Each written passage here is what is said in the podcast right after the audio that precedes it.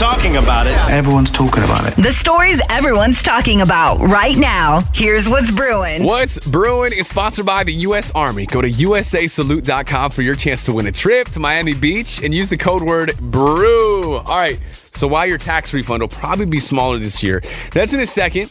HBO making some big changes yesterday, starting off with their streaming platform being renamed to just Max. But the biggest piece of news Harry Potter, the TV series, is officially happening. It's going to be the same thing based on the books, but an all new cast. No word on who that'll be yet. Um, going to take place over 10 years and take a whole season to cover each book. So it'll be more, in their words, faithful to the original story. Can't wait to see what that looks like. All right, if you're expecting a tax refund, it could be smaller than last year. And with inflation still high, that money won't go as far as it did a year ago. The reason is the pandemic relief programs are expiring. So you can expect about 10% less than last year. A difference of more than $300, the IRS says. So there you go. That's what's brewing today. Find the latest trending stories and more at audacy.com slash brew.